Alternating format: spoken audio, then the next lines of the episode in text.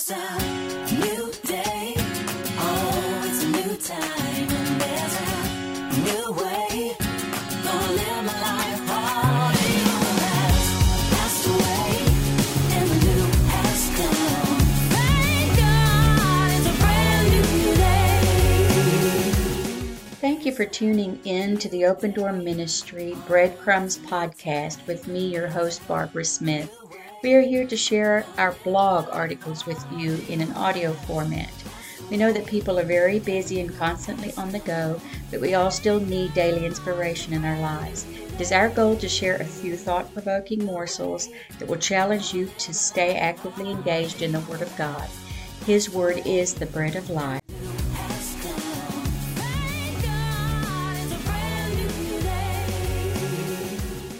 Entreating for Others by Barbara Smith. I was recently able to get a new computer, which is always exciting and a true blessing. As I was saving documents and pictures from the old to the new, I came across this article in the process. I do not know where I heard this or what missionary had told it, but it is thought provoking and worth sharing. This short testimony is titled 26 Guards. A missionary on furlough told this true story while visiting his home church in Michigan. While serving at a small field hospital in Africa, every two weeks I travel by bicycle through the jungle to a nearby city for supplies. This was a journey of two days and required camping overnight at the halfway point. On one of these journeys I arrived in the city where I planned to collect money from a bank, purchase medicine and supplies, and then begin my two day journey back to the field hospital. Upon arrival in the city I observed two men fighting, one of whom had been seriously injured. I treated him for his injuries and at the same time talked to him about the Lord Jesus Christ. I then traveled two days, camping overnight, and arrived home without incident. Two weeks later I repeated my journey. Upon arriving in the city I was approached by the young man I had treated. He told me that he had known I carried money and medicine. He said, "Some of my friends and I followed you into the jungle, knowing you would camp overnight. We planned to kill you and take your money and drugs, but just as we were about to move into your camp we saw that you were surrounded by twenty six armed guards." At this I laughed and said that I was certainly all alone in the jungle camp site that night. The young man pressed the point, however, and said, "No, sir, I was not the only one to see the guards. My five friends also saw them, and we all counted them. It was because of those guards that we were afraid and left you alone." At this point in the sermon one of the men in the congregation jumped to his feet and interrupted the missionary and asked if he could tell them the exact day this happened. The missionary told the congregation the date, and the man who interrupted told his story. On the night of your incident in Africa it was morning here and I was preparing to go play golf. I was about to putt when I felt the urge to pray for you. In fact, the urging of the Lord was so strong I called the men from this church to meet with me here in the sanctuary to pray for you. Would all those men who met with me that day please stand up?" The men who had met together to pray that day stood up. The missionary was not concerned with who they were. He was too busy counting how many men he saw. There were twenty six. This is not a once in a lifetime occurrence. Being a missionary kid myself, we have heard many stories, or what we would denote as testimonies, of the same elk over the years. I am sure my family and I have been recipients of the blessings and protection of God because of the prayers of others for us. We will never know the extent of those provisions, but we know that God works in mysterious ways. He does not only operate in the physical realm, but His world in the spirit dictates to what will happen in the physical. As my husband often says, the two worlds are like parallel railroad tracks. They are both needed for the train to be able to keep moving forward safely to its destination. It does not matter how much the world changes, these kinds of miracles are still very much needed today. There are several words I would like to discuss and bring to the forefront, define, and apply to our lives in the twenty first century in this article. They are prayer, entreat, intercession, intervention, and supplication. Webster's dictionary states that prayer is "an address such as a petition to God, a set order of words used in a prayer, such as an earnest request, the act or practice of praying to God, a religious service consisting chiefly of prayers." In 1 Thessalonians 5:17 it simply tells us to pray without ceasing, and Romans 12:12 says, "Rejoicing in hope, patient in tribulation, continuing instant in prayer."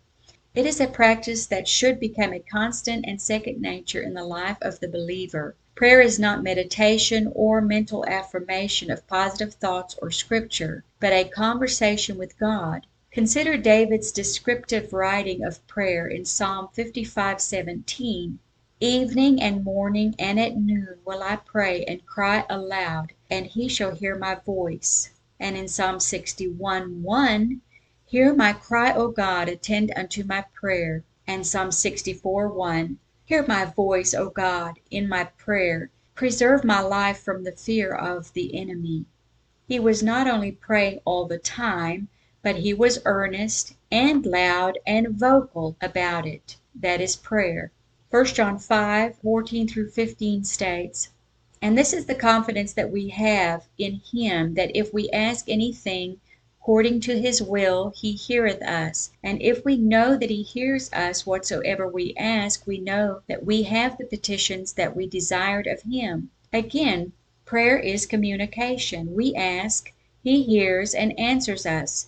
An example would be if you go stand in front of your dad and just stare at him, you most likely would not get anything no matter how hard you meditate or think on what you are wanting. But if you say, "Dad, can I please have a cookie?"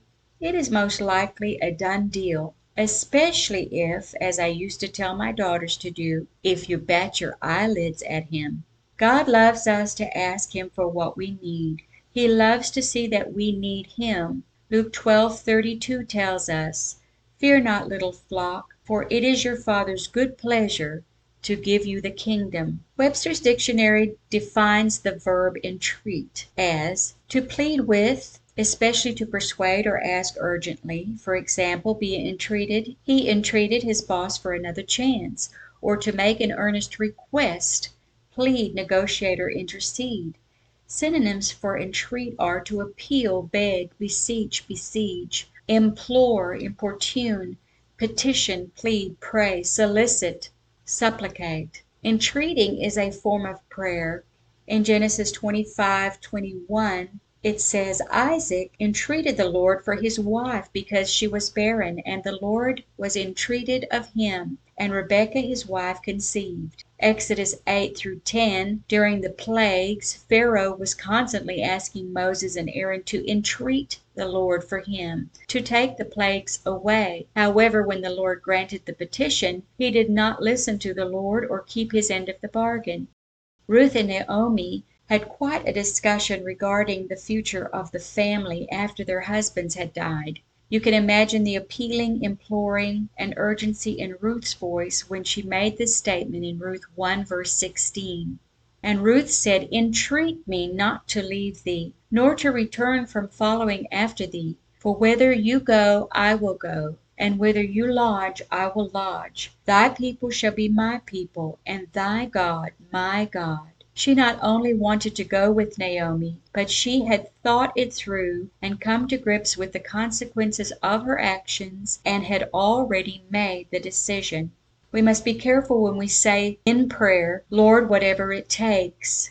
James states, because we do not know what tomorrow will bring, we ought to pray, if the Lord will, we shall live and do this or that. Deuteronomy 23:21 tells us, when thou shalt vow a vow unto the Lord thy God, thou shalt not slack to pay it, for the Lord thy God will surely require it of thee, and it would be sin in thee. We can entreat the Lord and plead to God. However, we should be careful at trying to make bargains with Him. His word never changes, and He takes our word very seriously. However, God is a loving Father, and He wants to give us what we need. Just ask with a pure heart in earnest. James 3:17 states, "But the wisdom that is from above is first pure, then peaceable, gentle, and easy to be entreated, full of mercy and good fruits, without partiality and without hypocrisy." God even answers our requests when we entreat Him for deliverance from things that were self inflicted. 1 Kings 13:6 is an example of this.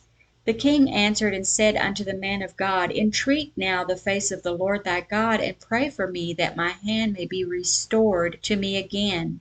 And the man of God besought the Lord, and the king's hand was restored him again, and it became as it was before. The king was in this predicament due to his own disobedience, but God had mercy on him when he was approached with the request. God is faithful to hear us when we call upon his name. The definition of intercession by Webster is the act of interceding prayer, petition, or entreating in favor of another. Here we see sincere, earnest, beseeching prayer once again, but on the behalf of someone else's salvation and protection, whether it be from sin, sickness, or harm. Isaiah 53 1 through 12 is too wonderful not to share. This is a prophecy of Jesus, the Messiah. Who hath believed our report? To whom is the arm of the Lord revealed? For he shall grow up him as a tender plant, and as a root out of a dry ground. He hath no form nor comeliness, and when we shall see him, there is no beauty that we should desire him. He is despised and rejected of men, a man of sorrows, and acquainted with grief. And we hid as it were our faces from him. He was despised, and we esteemed him not. Surely he hath borne our griefs and carried our sorrows. Yet we did esteem him stricken, smitten of God, and afflicted. But he was wounded for our transgressions, he was bruised for our iniquities. The chastisement of our peace was upon him, and with his stripes we are healed. All we like sheep have gone astray, we have turned every one to his own way, and the Lord hath laid on him the iniquity of us all. He was oppressed and he was afflicted, yet he opened not his mouth. He is brought as a lamb to the slaughter, and as a sheep before her shearers is dumb, so he opened not his mouth. He was taken from prison and from judgment, and who shall declare his generation? For he was cut out of the land of the living. For the transgression of my people was he stricken. And he made his grave with the wicked, and with the rich in his death, because he had done no violence, neither was any deceit in his mouth. Yet it pleased the Lord to bruise him: he hath put him to grief. When thou shalt make his soul an offering of sin, he shall see his seed, he shall prolong his days and the pleasure of the Lord shall prosper in his hands. He shall see of the travail of his soul, and shall be satisfied: and by knowledge shall my righteous servant justify many, for he shall bear their iniquities. Therefore will I divide him a portion with the great, and he shall divide the spoil with the strong, because he hath poured out his soul unto death and he was numbered with the transgressors, and he bare the sin of many, and made intercession for the transgressors. Jesus has become our mediator because of this, and makes intercession for us because he shed his blood in our stead. 1 Timothy 2 5 states, For there is one God, and one mediator between God and man, the man Christ Jesus. Romans 8, 26 through 27 and verse 34 tell us, Likewise the Spirit also helps our infirmities, for we know not what we should pray for as we ought, but the Spirit itself makes intercession for us with groanings which cannot be uttered. And he that searches the heart knows what is the mind of the Spirit, because he makes intercession for the saints according to the will of God. Who is he that condemns? It is Christ that died, yea rather, that is risen again, who is even at the right hand of God, who also makes intercession for us. We plead for the cause of others, but the answer comes because of the price that Jesus paid on the cross of Calvary for our healing, salvation, or any specific event, or for our protection. Hebrews 7:25 states, "Wherefore he is able to save them to the uttermost that come unto God by him, seeing he ever lives to make intercession for them." Just as the testimony in the beginning of this article about the twenty six guards, Jesus does not have to be physically present to work the miracle. Let's see the example of this while Jesus was on the earth. In Matthew 8, verses 5 through 10, and when Jesus was entered into Capernaum, there came unto him a centurion, beseeching him, and saying, Lord, my servant lieth at home sick of the palsy, grievously tormented. And Jesus saith unto him, I will come and heal him. The centurion answered and said, Lord, I am not worthy that you shouldest come under my roof, but speak the word only, and my servant shall be healed. For I am a man under authority, having soldiers under me, and I say to this man, Go, and he goes, and to another, Come, and he cometh, and to my servant, Do this, and he doeth it. When Jesus heard it, he marveled and said to them that followed, Verily I say unto you, I have not found so great faith, no, not in Israel. The two ingredients in this recipe were asking and faith. We must include the story of Abraham interceding for Sodom and Gomorrah. He was doing so because he had loved ones, aka his nephew Lot and his family there. This interceding session became a negotiation with God, which God allowed to the point where Abraham stopped. If he would have continued down to one righteous soul, would the cities have been saved? We will never know the answer to that, at least not on this side of heaven. However, he stopped at ten righteous. We read this in Genesis 18, verses 20 through 33. And the Lord said, Because the cry of Sodom and Gomorrah is great, and because their sin is very grievous, I will go down now and see whether they have done altogether according to the cry of it which is come unto me, and if not, I will know. And the men turned their faces from thence and went toward Sodom. But Abraham stood yet before the Lord. And Abraham drew near and said, Wilt thou also destroy the righteous with the wicked? Peradventure there be fifty within the city, wilt thou also destroy and not spare the place for the fifty righteous that are therein? That be far from thee to do after this manner, to slay the righteous with the wicked. Shall not the judge of all the earth do right? And the Lord said, If I find in Sodom fifty righteous within the city, then I will spare all the place for their sakes. And Abraham answered and said, Behold now, I have taken upon me to speak unto the Lord, which am but dust and ashes. Peradventure there shall lack five of the fifty righteous. Wilt thou destroy all the city for the lack of five? And he said, If I find there forty and five, I will not destroy it. And he spoke unto him yet again, and said, Peradventure there shall be forty found there.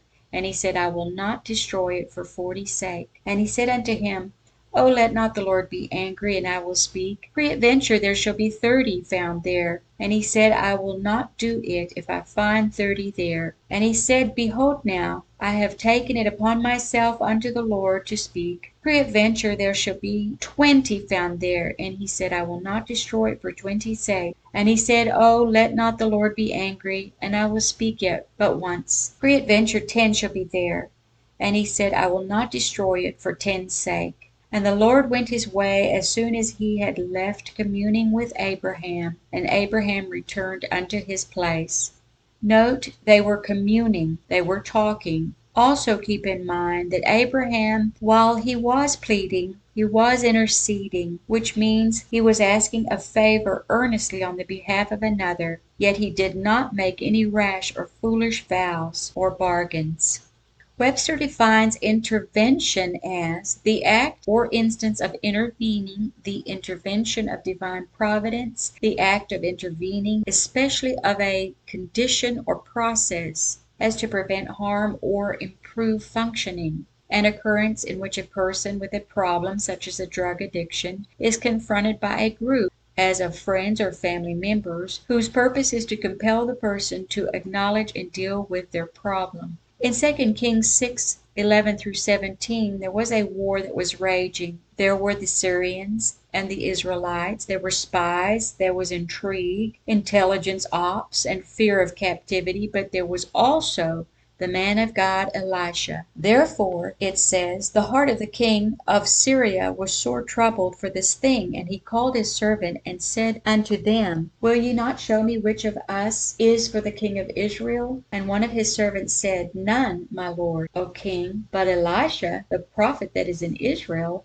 tells the king of Israel the words that you are saying in your bedchamber. And he said, Go and spy out where he is, that I may send and fetch him. And it was told him, saying, Behold, he is in Dothan. Therefore sent he thither horses and chariots and a great host. And they came by night and compassed the city about. And when the servant of the man of God was risen early and gone forth, behold, an host compassed the city both with horses and chariots. And his servant said unto him, Alas, my master, how shall we do? And he answered, Fear not, for they that be with us are more than they that be with them. And Elisha prayed and said, Lord, I pray thee, open his eyes that he may see.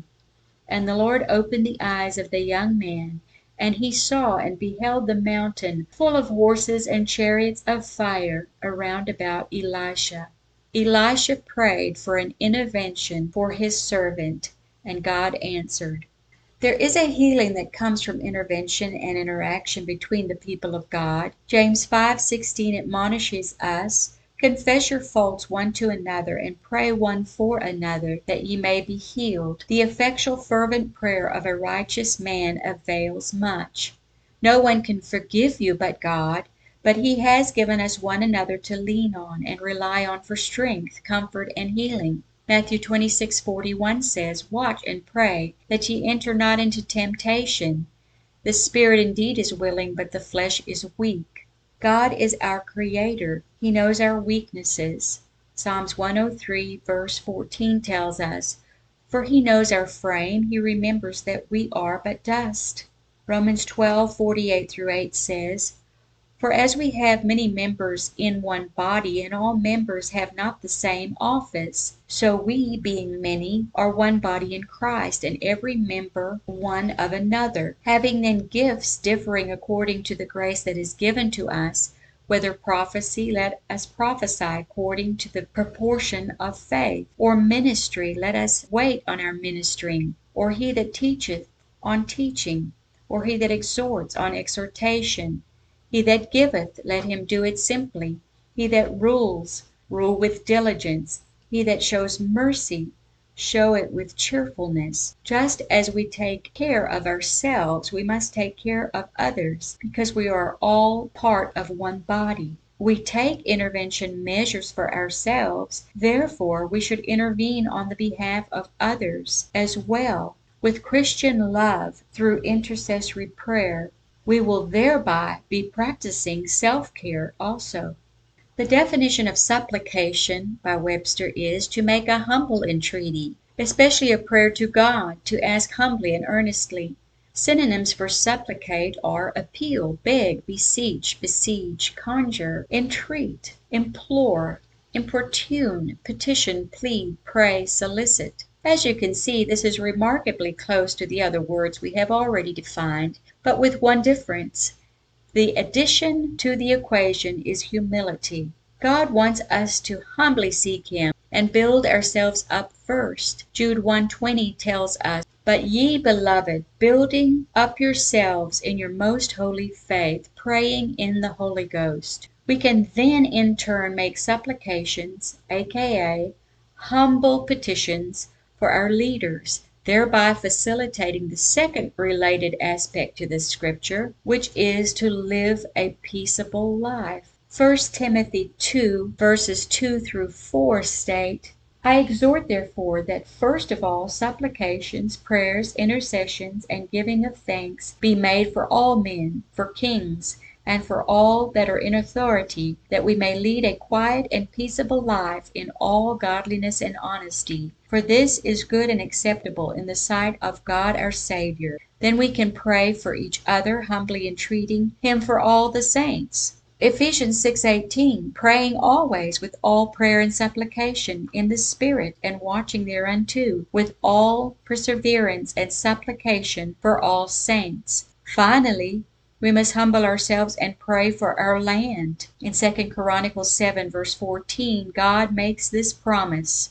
If my people which are called by my name shall humble themselves and pray, and seek my face, and turn from their wicked ways, then will I hear from heaven, and will forgive their sin, and will heal their land.